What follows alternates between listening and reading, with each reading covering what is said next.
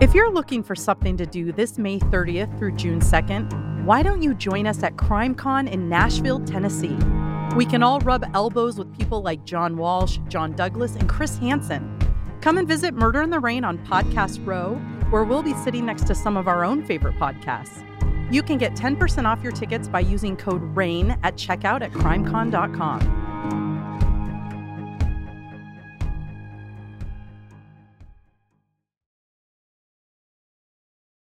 This episode originally aired on our Patreon. We'll be back soon with brand new episodes. Thank you for your understanding.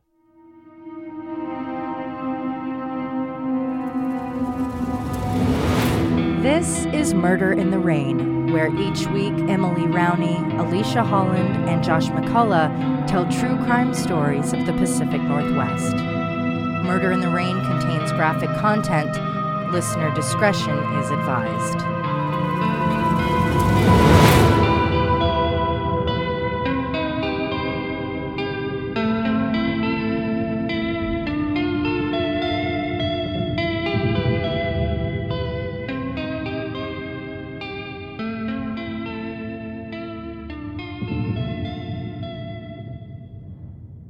Some of the stories that creep me out the most are the ones about finding out someone has been living in your house, going completely undetected by the family that lives there. From hidden rooms, pathways in the halls, crawl spaces, or nests in the attic, I find it utterly disturbing. My case today is the kind that will likely give me nightmares tonight. Honestly, it will give any parent or guardian nightmares. We're going to talk about a grown man who secretly lived in the bedroom of a 12 year old girl.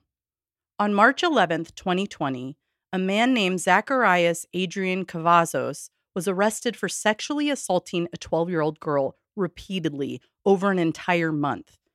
Cavazos spent that month living in the young girl's bedroom right up until the police handcuffed him right there in the very room. Cavazos, who lives in Washington, met the 12 year old girl through social media using Facebook, Instagram, and Snapchat to regularly message her and convince her to meet him in person. He suggested they meet at the Wild Horse Resort and Casino in February. From there, he went to her home on the Umatilla Indian Reservation, where he hid in her room with her. Over the course of two weeks, he sexually assaulted her repeatedly. When he wasn't abusing her, he took the slats out from underneath her bed so he could hide within a cavity in the box spring. On February 25th, the girl's grandfather, who is her guardian, discovered the man in her room, so he kicks him out. What grandpa didn't know was that the man had multiple hiding spots in her room, and once he was kicked off the property, he slipped back in and resumed his abuse for another two weeks. Cavazos' lawyer argued that he thought, Cavazos thought, that he was engaging in a quote, appropriate romantic relationship with the girl in her bedroom.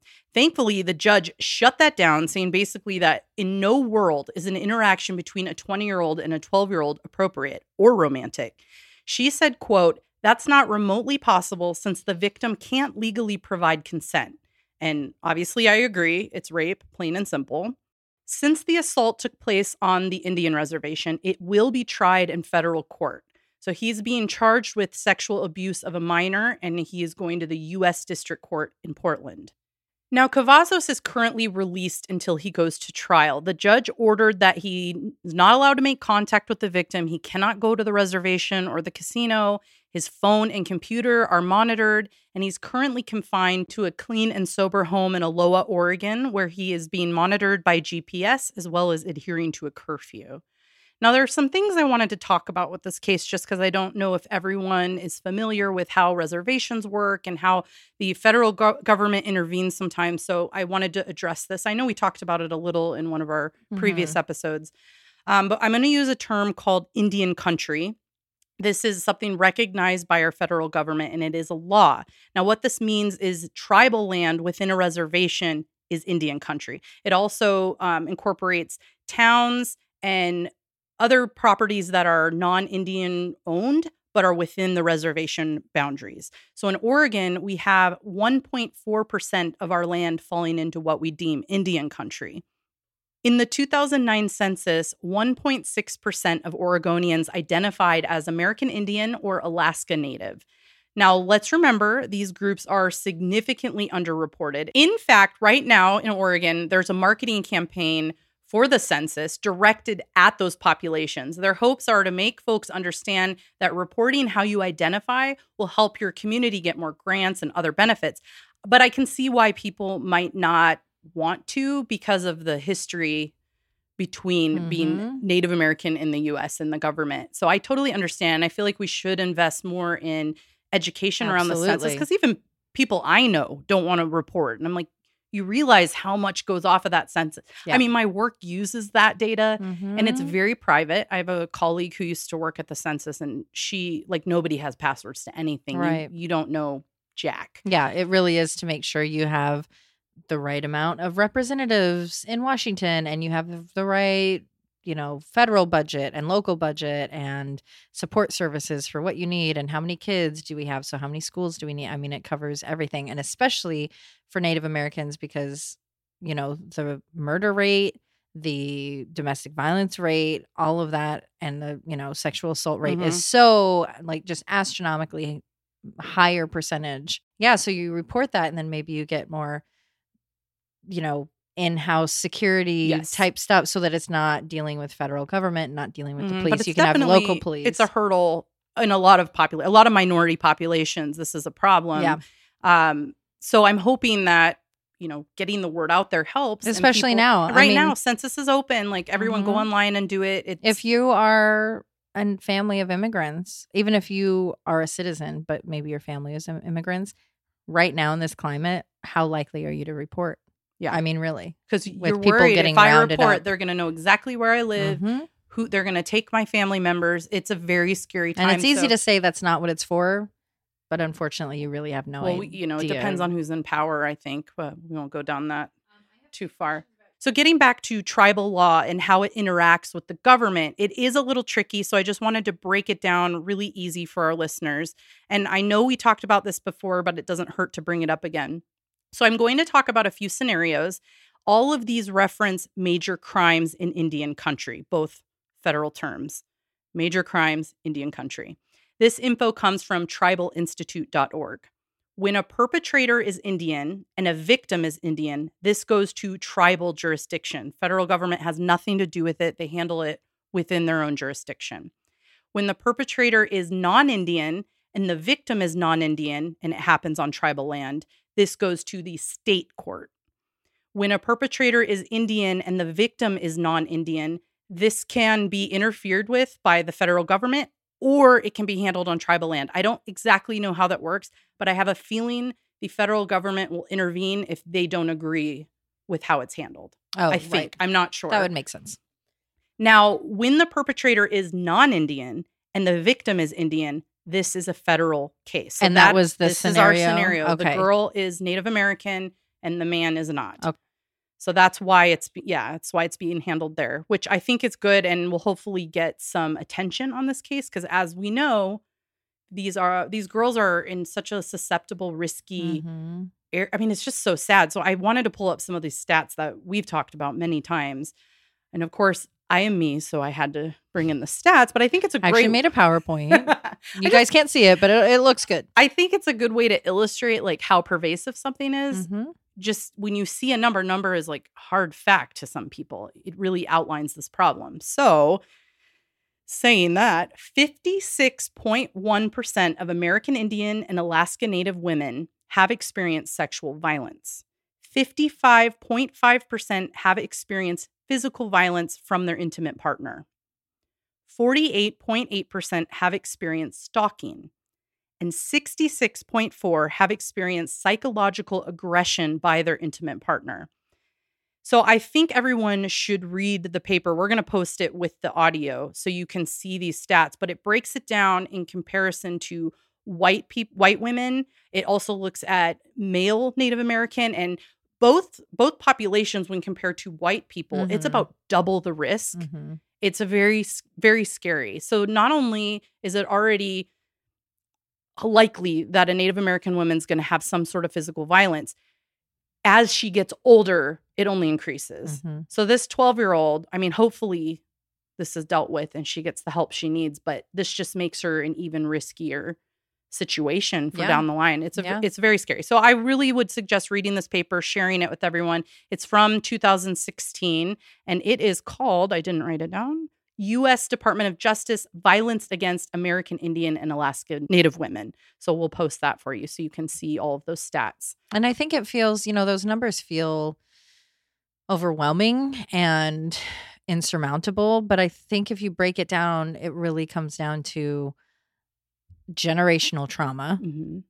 and, you know, an complete uprooting of your culture and then not having support systems and inherent racism in the authoritative Yeah. people that support you. And it's like, though you can't you can't change the history, but you can work like there should be such an abundance of treatment available to have people have someone to talk to and And there are some good programs, but yeah, it's not and just like uh, law enforcement what does that need to look like? Are you making sure that the people that are in law enforcement that support those communities are part of that community and I- not just someone, you know I am a big proponent of that, and I know a lot of colleges uh, purposely recruit from the reservation because they want people from there to be involved in actual government positions. So you look at something like NAGPRA, which um, as an archaeologist, you have to deal with a lot because there are rights that Native Americans have Right. with human remains. And so we would go and recruit off of the reservation to say, come to be an anthropology student. There's lots of scholarships. I think having more Native American people in government would help because Mhm. transparency is a problem. Yeah. We're not talking about these problems in white society. You know, Right. who's going to learn about them? So, one thing I wanted to bring up, which I know you guys make fun of me for being on TikTok, there's actually a movement of Native millennials and younger Gen Oh, nice. Gen Z, Gen Z. yeah They're all on there and advocating for for Native Americans. It's so cool. So there'll be like, yeah i really feel like you're seeing i know i'm, I'm seeing it more on social media yeah, it's cool. the hashtag mmiw and all of that There's a lot. like- I mean, there they'll be in like ceremony dress just to get people like interested in another Mhm. culture.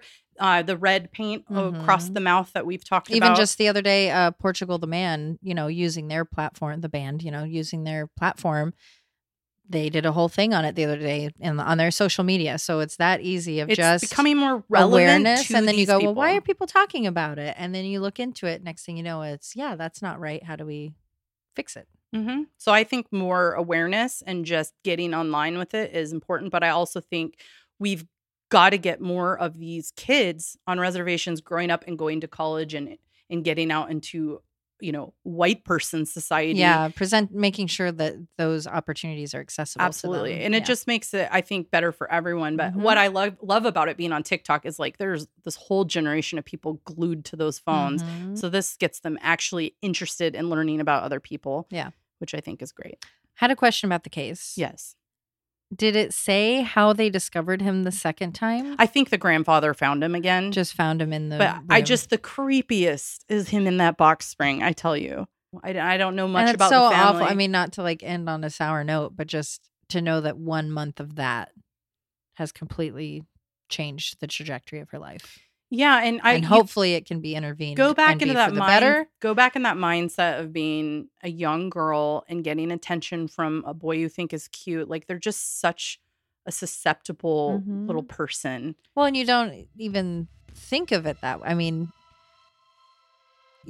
it's one thing to be like, oh, he's paying attention. That's cool. And who knows why she's living just with grandpa? You know, it's like there could be some inherent stuff where you're seeking out that yeah attention. there's probably a lot to the story and so it's you get that and it just yeah it just it's I'm- creepy it's gross it's awful trying to say that he has some mental capacity issues and like just don't no i'm pretty Right. sure he knew it was wrong i mean That- we'll see we'll that go to takes court like some cunning forethought and to that's be grooming. like okay i'm gonna undo oh yeah, when the, you're the online, that is grooming. Mhm. You know, she told you she was 12. That's Yeah. when you say, "Oh, bye." Yeah.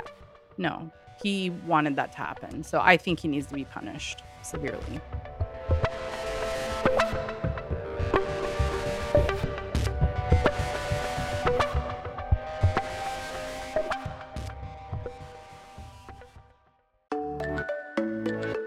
Armoire makes getting dressed easy. With a clothing rental membership from Armoire, build the perfect wardrobe with brands that are high quality, unique, and recommended just for you. All you have to do is take a five minute style quiz and select items from your dynamic personalized closet. The styles show up to your door in as little as two days. And when you're ready for new clothes, just swap them out and choose more styles.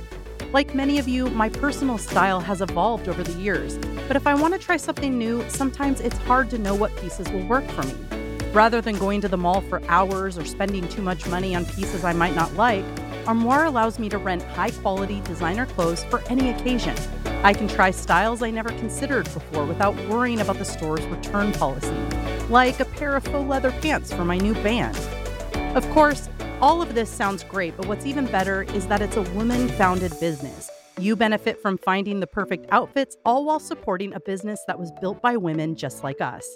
Right now, our listeners can give Armoire a try and get up to 50% off their first month. That's up to $125 off. Just visit armoire.style slash murder in the rain. That's armoire.style, A R M O I R E dot style slash murder in the rain, one word, to get up to 50% off your first month and never worry about what to wear again.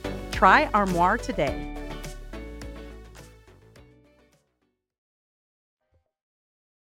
The other day, after 14 and a half months, I had my first meal in a restaurant. I thought I would be a lot more anxious than I was, but in trusting in the science and maybe against my better judgment, other people, it was a wonderful experience that nearly had me in tears. Shout out to Sweet Betty's in Gresham, which just changed locations and is a fun, inclusive, and delicious place to go, so please check them out. After having a delicious breakfast, it felt like everything normal was going to be possible again. Besides going to the movies, there is one place that I hope to go to later this year that I have missed desperately during all of this quarantine lockdown Disneyland. I know, I know, they're a big evil corporation, yada yada, but Disneyland holds the same place in my heart as, say, going to your grandma's. Usually because we went to my grandma's when we went to Disneyland. I was going to say, even I've gone to your grandma's going to Disneyland. Your grandma and I had a fabulous day by the pool. You sure did. Ugh, I'm I would say I missed out, but I was also in Disneyland and not. Well, I was out. pregnant and puking my guts out, so I preferred my day. Disneyland, of course, is part of the Disney catalog. They're the makers of our favorite parks, favorite movies, favorite TV shows, and a mediocre streaming app. One of the most iconic shows in Disney history had a catchy theme song that you might remember. It went a little something like this. Forever let us hold our banner high, high, high. If you are gorgeous youngsters like Emily and I, when you hear the Mickey Mouse Club, you probably think about the churning machine of talent that was the 90s version of the original Mickey Mouse Club, which introduced us to such stars as Ryan Gosling, Keri Russell, JC Chasez, Christina Aguilera, Justin Timberlake, and Britney Spears. Now, technically, those were part of the all new Mickey Mouse Club years.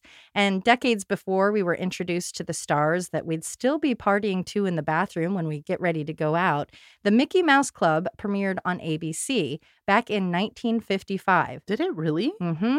And that was just a few months after the Disneyland park had opened in California. I didn't know that. Well, now, now I do. do. Fun fact the Mickey Mouse Club show came from real clubs that had been around since 1929. According to D23.com, there would be a fan club meeting at theaters where they would watch Mickey cartoons, they had bands perform, and even had elected officials.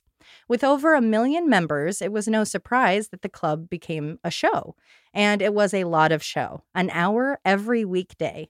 Episodes consisted of musical numbers, skits, special guests, and more, all hosted by the Young Mouseketeers. The more famous of them being Annette Funicello and Bobby Burgess. Another cast member was an adorable, big smiled 12 year old boy named Dennis Day. Dennis had started his acting career when he was six and scored big when he landed the gig as a Mouseketeer.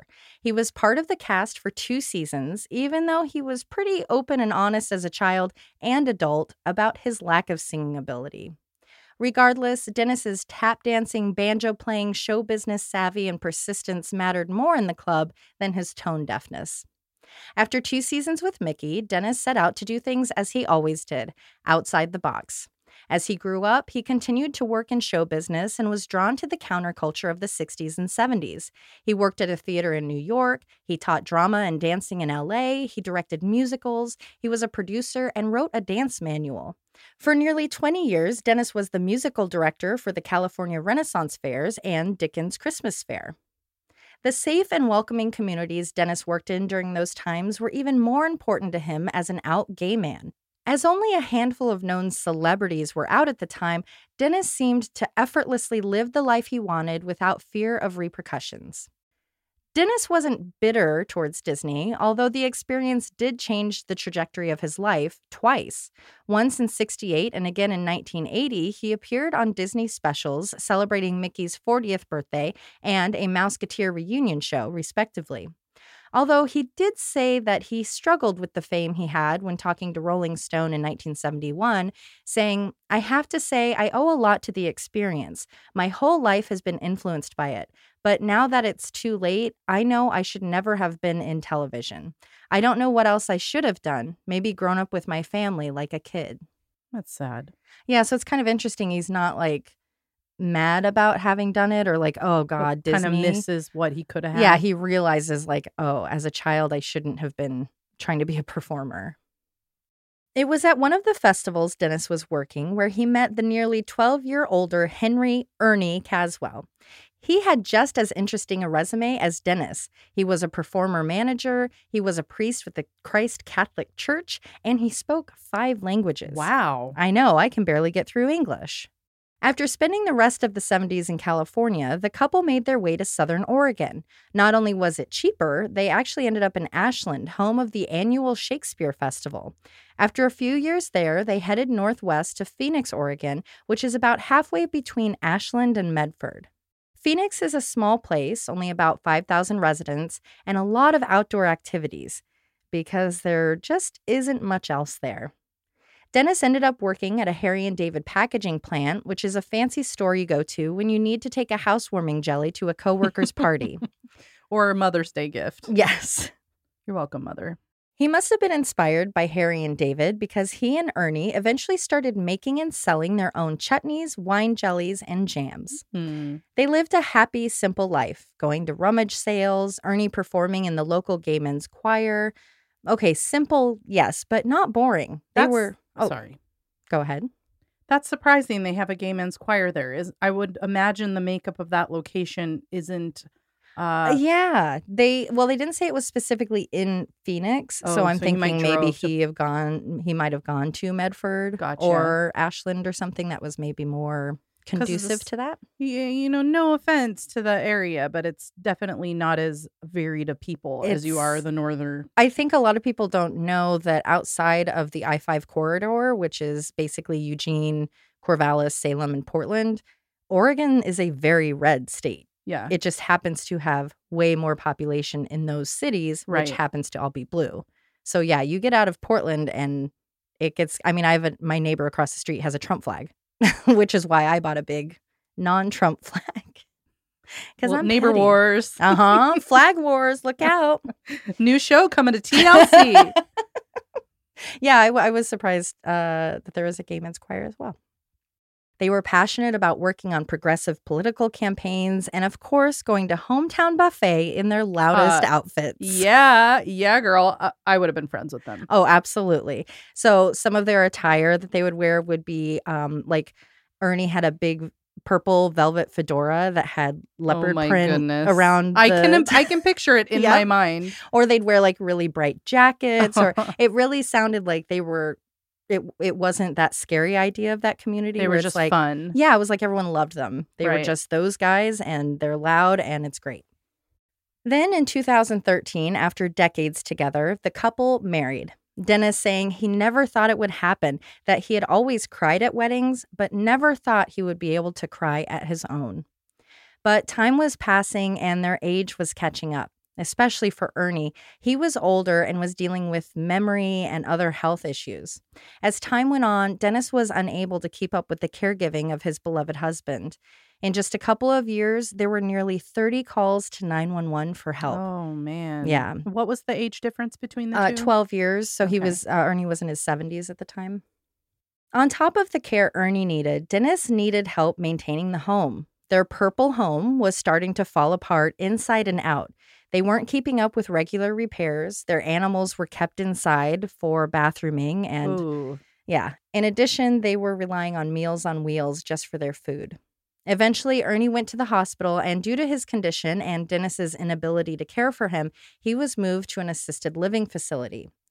Two days after Ernie's admittance to the facility on July 15, 2018, Dennis went to visit his friend Kirk Peterson.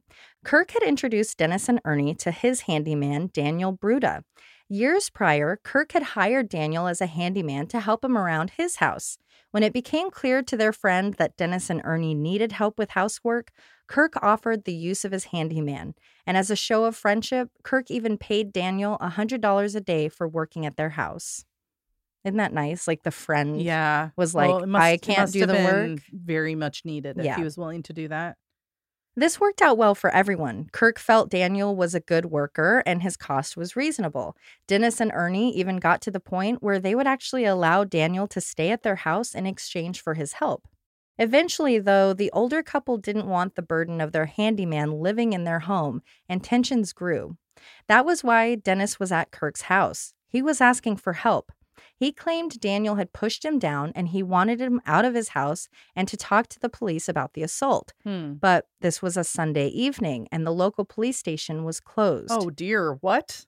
Well, how small is this town? I mean, pretty small. I'm sure you could still call 911, but like going in to Oh, file a see. report. Right. Yeah. So Kirk promised to take Dennis to the station in the morning. But Dennis wouldn't make it to his friend's house or to the police station.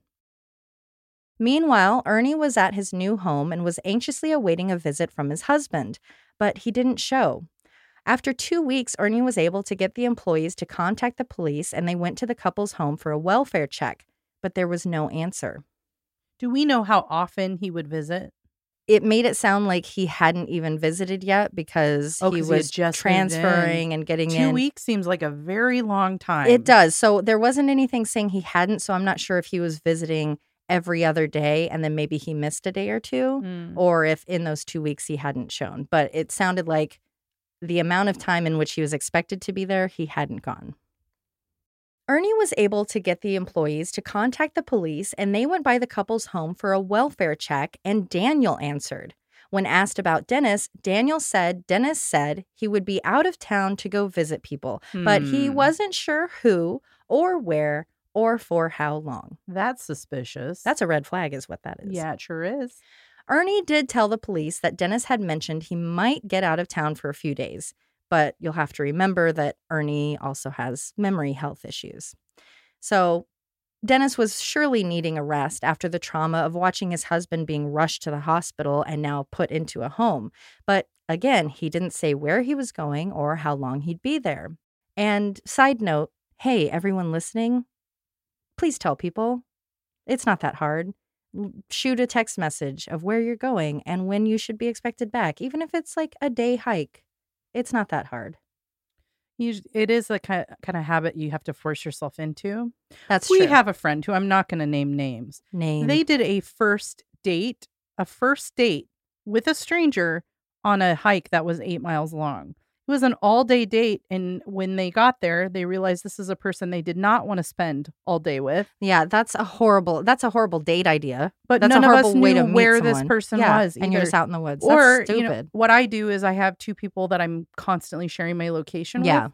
So as long as I sh- tell them I'm doing something, they know where I am. So we have a roommate and she goes hiking and I go to text her anytime she goes and I'll just say, "Hey, where'd you end up?" cuz she usually doesn't know ahead of time. right. And then she'll just say, "This this hike for half the day. I should be home around whatever time." Yeah, that's smart. Smart stuff, guys. We've all watched I Survive. We know. Just leave the note. Maybe somebody wants to be on the show. There are easier shows to get on. I want to be a reality TV star, so, So I think I'm going to be on I I Survived. Survived. So I'm going to go swim in the shark infested yeah, water. maybe I shouldn't be alive. I don't know. 12 days since Dennis went by Kirk's house and 10 days since the first welfare check, police returned to the home. It isn't clear if they just knocked or what all they did, but again, there was no sign of Dennis. Now there was a real concern. Dennis may be one to leave the house or leave town for even a few days, but he wasn't one to abandon his husband, their pets, or their house. That's when an APB was put out for Dennis's car. The day before the APB went out, and 130 miles away in Coos County, Dennis's 1996 Ford Escort was found in the possession of a woman from Medford, Lori DeClusen. She claimed to be borrowing the car from her friend Dennis, but police soon learned her actual friend in the scenario Mm, was Daniel. I figured it might be How'd you do that? You little deductive detective. reasoning. This took Dennis's disappearance from suspicious to frightening. Police informed Ernie that Dennis's car had been recovered, so they officially listed Dennis Day as missing. Sadly, because of Ernie's memory issues, he was unable to provide basic information about his husband or their friends and family. That's terrible. Yeah. Police followed what trails they could. They questioned Daniel. He reiterated what Ernie had shared that Dennis said he was going to leave for a few days. While that seemed like the only logical answer at that point, close friends found it hard to believe that their friend, who had become nearly a hermit and he hardly left his house, would be gone for more than a day or two, if at all. Police even reached out to any and all friends and family they could find or that Ernie could provide, but again, his health made that nearly impossible.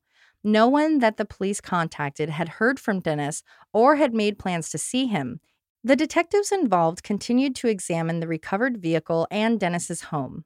There were no clues, no signs of foul play.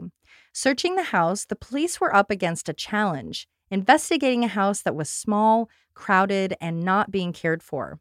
While they didn't say specifically, it has been implied that Dennis and Ernie were hoarders, or, as my training has taught me, acquirers to a certain degree. Wait, is that the PC term? It's uh kind it's not so much a PC, but like hoarding is negative. And so as a level three hoarder, I will admit, How many levels are there? uh nine.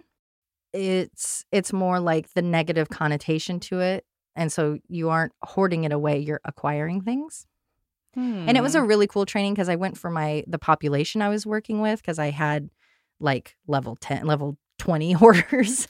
Um, but it was really interesting how they talked about the mindset of it. And it's like it's usually creative people because they see something they don't want to throw it away because they see a use for it that maybe someone else doesn't, or you feel a responsibility to keep things out of the landfill and whatever. I was so I was sitting, I went for work and then I'm sitting there like, uh-huh, yes, this is me. You're speaking to me. Thank you. Did they mention anything about the correlation between acquiring and uh, animals inside like that? Um, I don't It remember. seems pretty Yeah, I don't remember specifically, but um, yeah, I think they did go into that. I'll try to find it. It was really fascinating. I mean, even if I didn't acquire things, it was so intriguing because I always thought it came from like a trauma, and then you like snap or whatever, and you start doing it, and it's like so different from that. It's my really intriguing. My grandmother's neighbor across the street was like that, Mm. and my mom never let me eat anything from there, oh yeah. and I couldn't understand because as a kid, I I didn't know she was different. Right, right. Their acquiring could have led to the house not being the easiest thing to search, although they did search the house at least three different times, hoping to find any sign as to where Dennis would have gone. During the searches, they went through the couple's drawers, cabinets, freezer, and even went through their crawl space. The weeks of searching and following leads soon turned into months. Then word spread to those that had worked with Dennis through the years, and a Facebook group was started. A beloved friend, performer, husband, and mouseketeer had vanished, and his friends were desperate to do anything they could to help. Calls were made, banners were created. It took some time, but thankfully, because of Dennis's Mickey Mouse Club history, attention was brought to his story, making local, national, and international news. Where was the missing mouseketeer? While his disappearance was worrisome enough, the months were going by and summer was turning into a cold winter. Wherever he was and whomever he was with, the elements were going to get worse. With only a few police on the squad, the Phoenix police reached out for help after five months of no leads. They were given two detectives to work on the case, one from Oregon State Police and the other from local Jackson County Sheriff's Office. As time went on, the case got more and more attention. It was helpful and appreciated that the Facebook groups grew and that the case was covered on most major news outlets and even got Dateline coverage, but it wasn't helping with results. Dennis's family was frustrated with the lack of answers, so they started a GoFundMe so they could hire a private detective, but nothing came of it. From as early as three weeks into the investigation, there had been reports from neighbors and calls to 911 made that there was a foul odor coming from the house. Uh oh. One of the calls even came from the Meals on Wheels volunteer that was delivering their food. While officers didn't go to the house after each call, they did go to the house for investigative searches during each of which there was no overwhelmingly concerning smell, Hmm. although there were reports of the urine and excrement throughout the house, obviously causing a smell. So it's They kind of probably wrote it off to yeah, that. Exactly. Yep.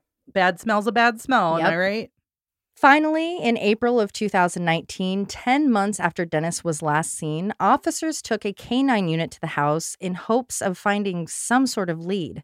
After three unsuccessful searches, they finally got a hit on something, Uh-oh. and it was much more than a clue.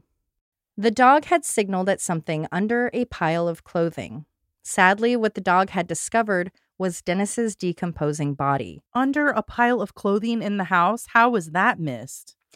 A body that, according to a Day family lawyer, had been stepped on and walked across while concealed beneath the clothing multiple Oh times by police officers. God.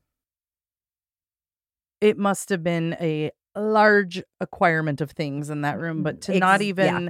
move where you're walking. Or go, here's a big pile. I wonder if he fell since he was older and maybe ended up under here or something. That's horrific. If you're if you're pulling drawers open and finding a freezer to check and a crawl space. you can't be bothered, to you move can't a pile move the of floor clothes? around. Yeah. They had actually stepped on his remains so much they had caused skeletal fractures. It took a month for the remains to be confirmed as Dennis because DNA and dental records could not be used due to his body's condition. The investigation had changed from a missing person to homicide due to the body being hidden under the clothes. But who would have wanted to kill the 76 year old man? Once the focus shifted from the where to the who, some disturbing information came to surface. Oh no. It turned out that Dennis had, in fact, called the police before his disappearance. Back in July of 2018, Dennis reported to the police that his live in handyman, Daniel Bruda, had behaved violently towards him. The responding officer's solution that he, Dennis, would need to start the formal eviction process against Daniel because he's course. a tenant. Please tell me someone sued this police department. Ooh, I wonder if they did. At the start of the searches and investigation, when Dennis was still missing, the police spoke with Daniel at the house on two different occasions. On the body cam footage of the interview closest to when he went missing, Mhm. it's obvious that Daniel has injuries and wounds to his hands and arms that were consistent with an altercation. Oh boy. With Dennis being found dead, his car being in possession of a strange woman that was friends with Daniel was now much more concerning. So, in June of 2019, Daniel and the woman found in Dennis and Ernie's car, Lori DeClusen, and another woman, Wanda Garcia, were all arrested. Lori for unauthorized use of a vehicle for which she was indicted by a grand jury, and Wanda for car theft and for stealing and selling a brooch that was taken from the house. With Daniel's arrest, the 36 year old's extensive legal history came to light. He had a decade long arrest and prison record, including serving time for sodomy, robbery, and assault. Oh my goodness. He also started using meth a year before Dennis's death. a recipe for a bad time. hmm Once arrested, Daniel was charged with manslaughter, abuse of a corpse, and identity theft. There's also evidence of him using Dennis's debit card to make multiple purchases after Dennis went missing, so illegal credit card use is also a component. Under arrest, Daniel opened up to police about what had happened between him and Dennis. Daniel claimed that while he had only been living with Dennis and Ernie for a couple months, Dennis wanted him out of the house. They had frequent arguments about it, and tensions were high. Once Ernie went into assisted living, things only got worse. Then, two weeks after Ernie left, things became really heated.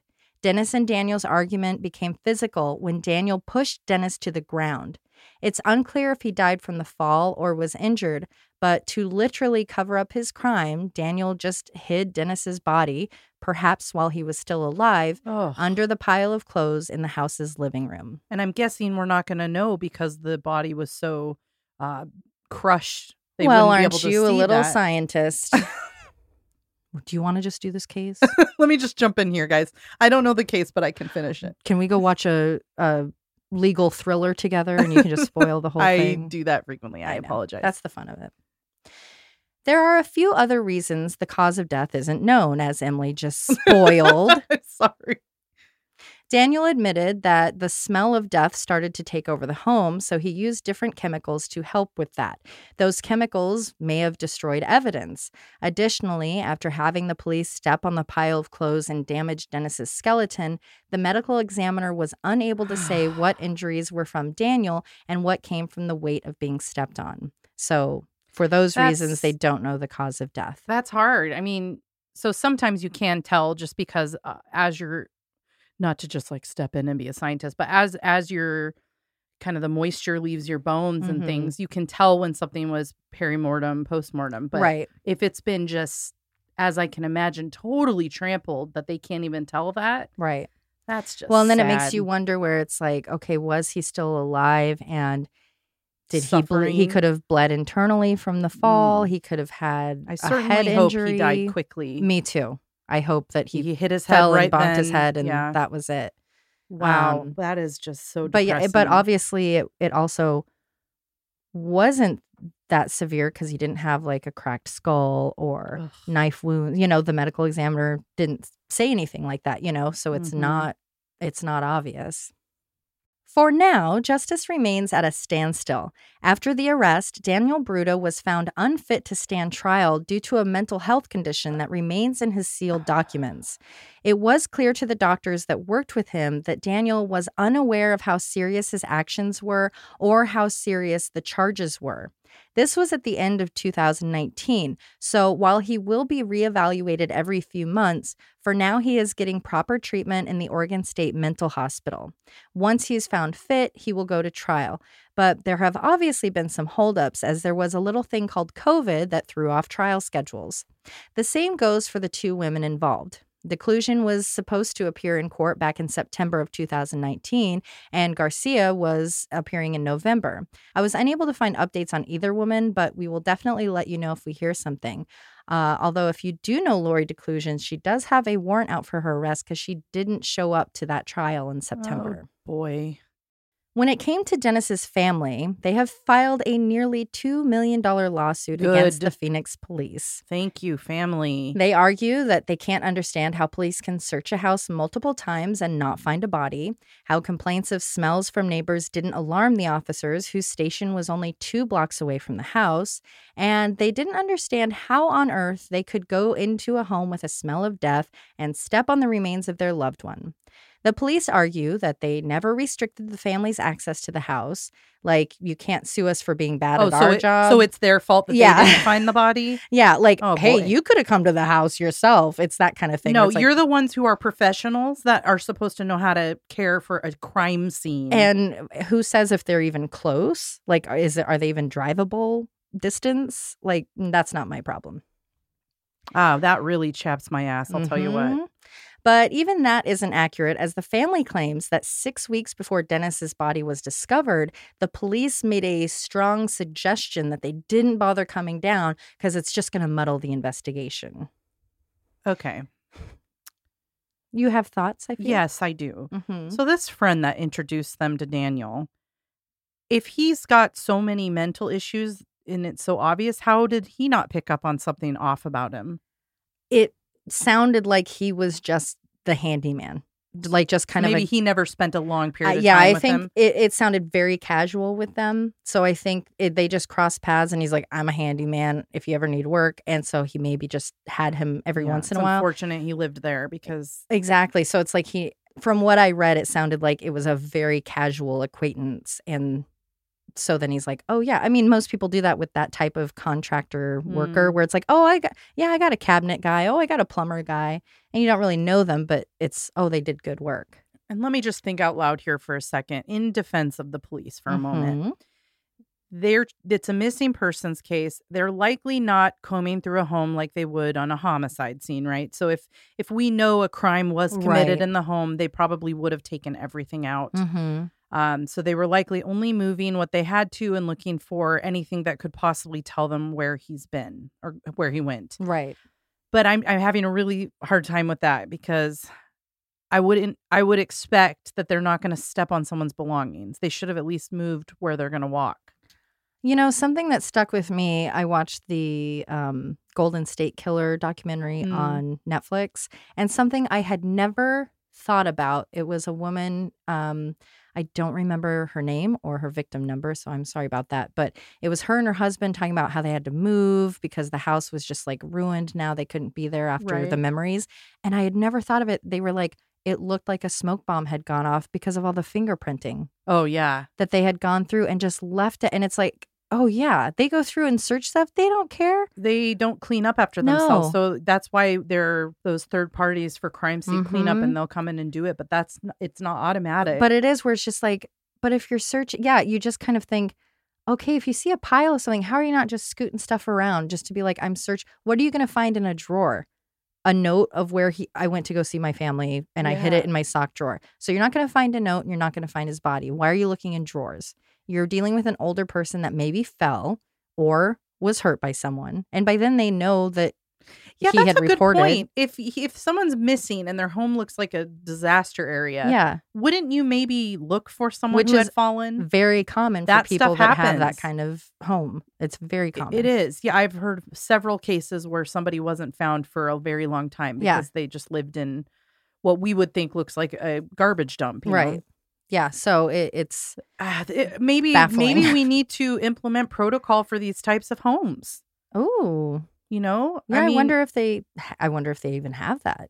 And I, and it makes me think too. You know, it's like I've been in a room where someone has died and been for a few weeks, and it does stay. And there was other stuff there. There was fecal matter and stuff. reeks. Yeah, and you can smell all that, but there is a difference in the death smell. And you would think these cops being trained could maybe Yeah, tell the difference between Or- dog pee Mm. and a you know nine month and I don't know if there's probably body. no budget for this, considering the dogs are ten thousand a pop. Right. But having a dog for missing person just in general yeah could be helpful for looking for those types of smells. yeah and then you look and go okay they did have to reach out because they didn't even have detectives so they had to reach out to get more help so maybe they've just never dealt with anything like this where again you don't want to be like okay sue them for all their money but it's also like Well, yeah, That's your That's a, job. that's a good point. These small towns, some of them have never even handled a homicide Yeah. before. We've we've come across a lot of cases like that where they need to send someone from the state police to help Mhm. out because they're none of them are they might be trained on it, but they've never actually put it into practice. yeah So I guess I can understand to an extent, but when you hear someone's loved one's body was trampled on, and it all was kind of there i mean it even before it came to light about daniel and all this stuff it's like hmm the neighbor connected them with daniel daniel was the last person the to car, see him that's a let me run daniel's background oh we do have some issues here let's maybe bring him in Mhm. Well, an elderly person, their car was found. That to me automatically Oh, yeah. goes from a missing person to a homicide. oh yeah Like I, I would have, but at that point turned it. I- Mhm. you know, I'm not a detective or anything. well maybe you should be did when you I hear read- yourself this episode my goodness when I read these types of cases, there always, there's always a that pivotal moment hmm where it's like, yep, it's a homicide. yeah in in a case I'm working on or I did for TikTok recently, there was a, one of those moments as well where it was like, "Yep, it's been weeks. We're pretty certain she's dead now." right That changes how you approach the the property. Mhm. That's when they should have done everything. Well, and also it's like, um, you know, why did it take a dog a few minutes?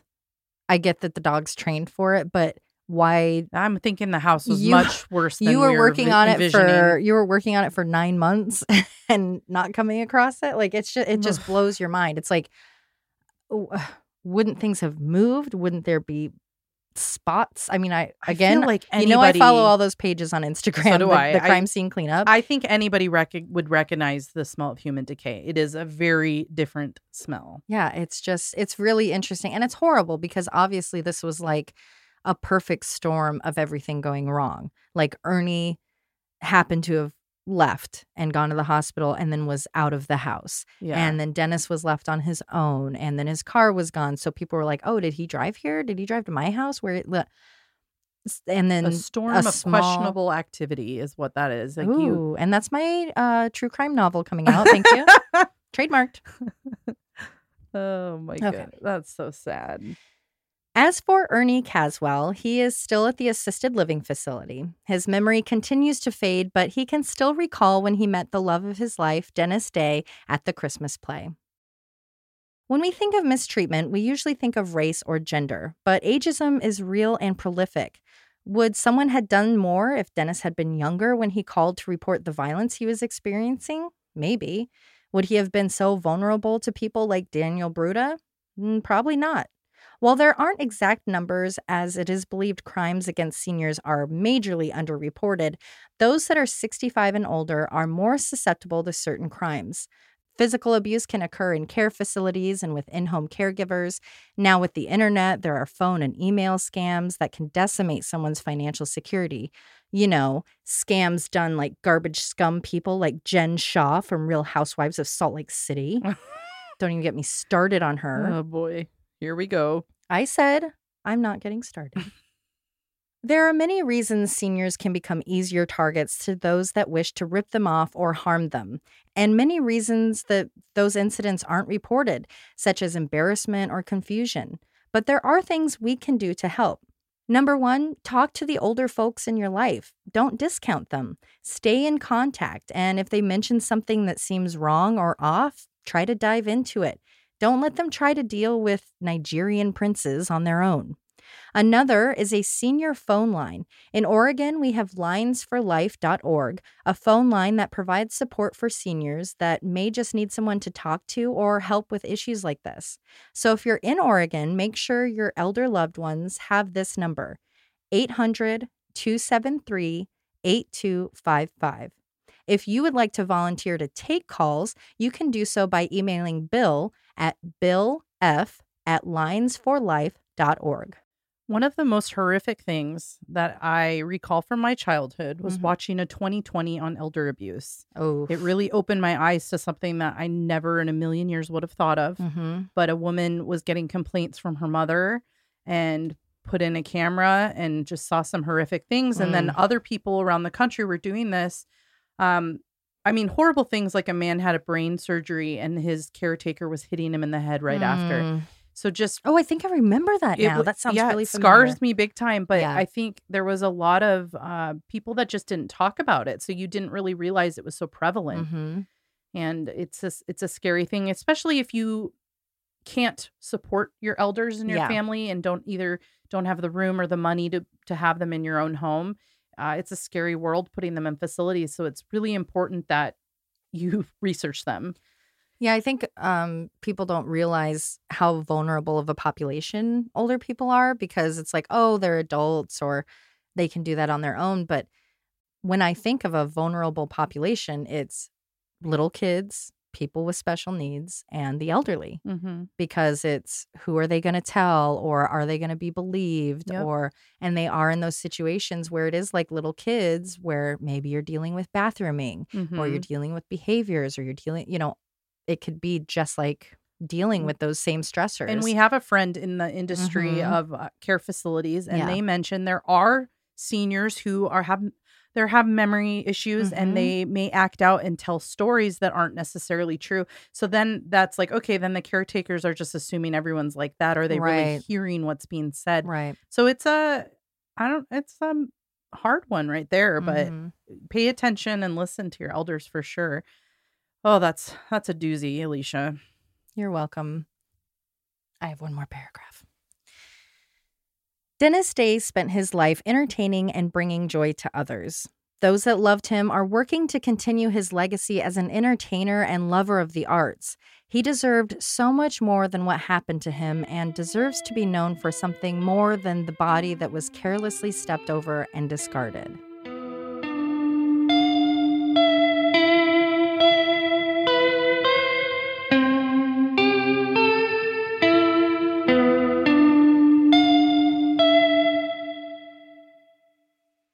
Using Facebook, Instagram, and Snapchat. Snapchat. Snapchat. I don't have OnlyFans, but I do have a Snapchat.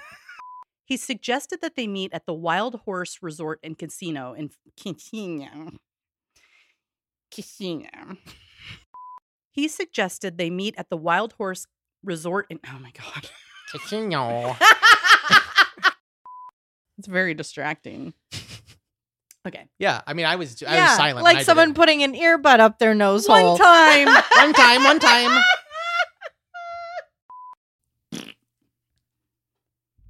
That was a good fart sound. Thanks. Thank you. I've been working on it. Thank you. And then that'll be. Oh, I was expecting you to sing it. no. M I C K Y. Oh dear. Eh, Do you want me to give you a Jessica Simpson version? I absolutely do not. And I don't know why she has come up several times this week. S E. Oh, she's like, I have something serious to tell you. And it was, how did she become famous? I love Renaissance fairs. Nerd. It's a little little tidbit about Emily that a lot of people don't know. Have you ever you've like been to Renaissance fairs?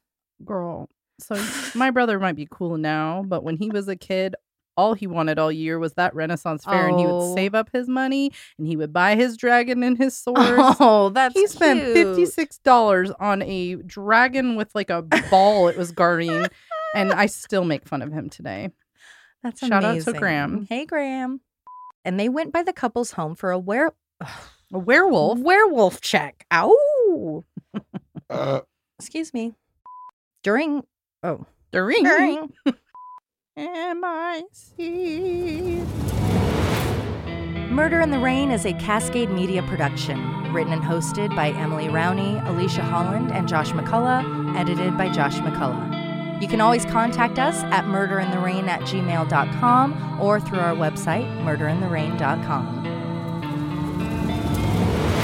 If you just can't get enough of Murder in the Rain, for as little as $5 a month, you'll have exclusive access to bonus episodes at patreon.com. You can find us on all of the socials, and for more true crime, follow at M underscore murder in the rain on TikTok. And you can also listen to Alicia and Josh on their other show, Always Be My Sisters. And suck my balls.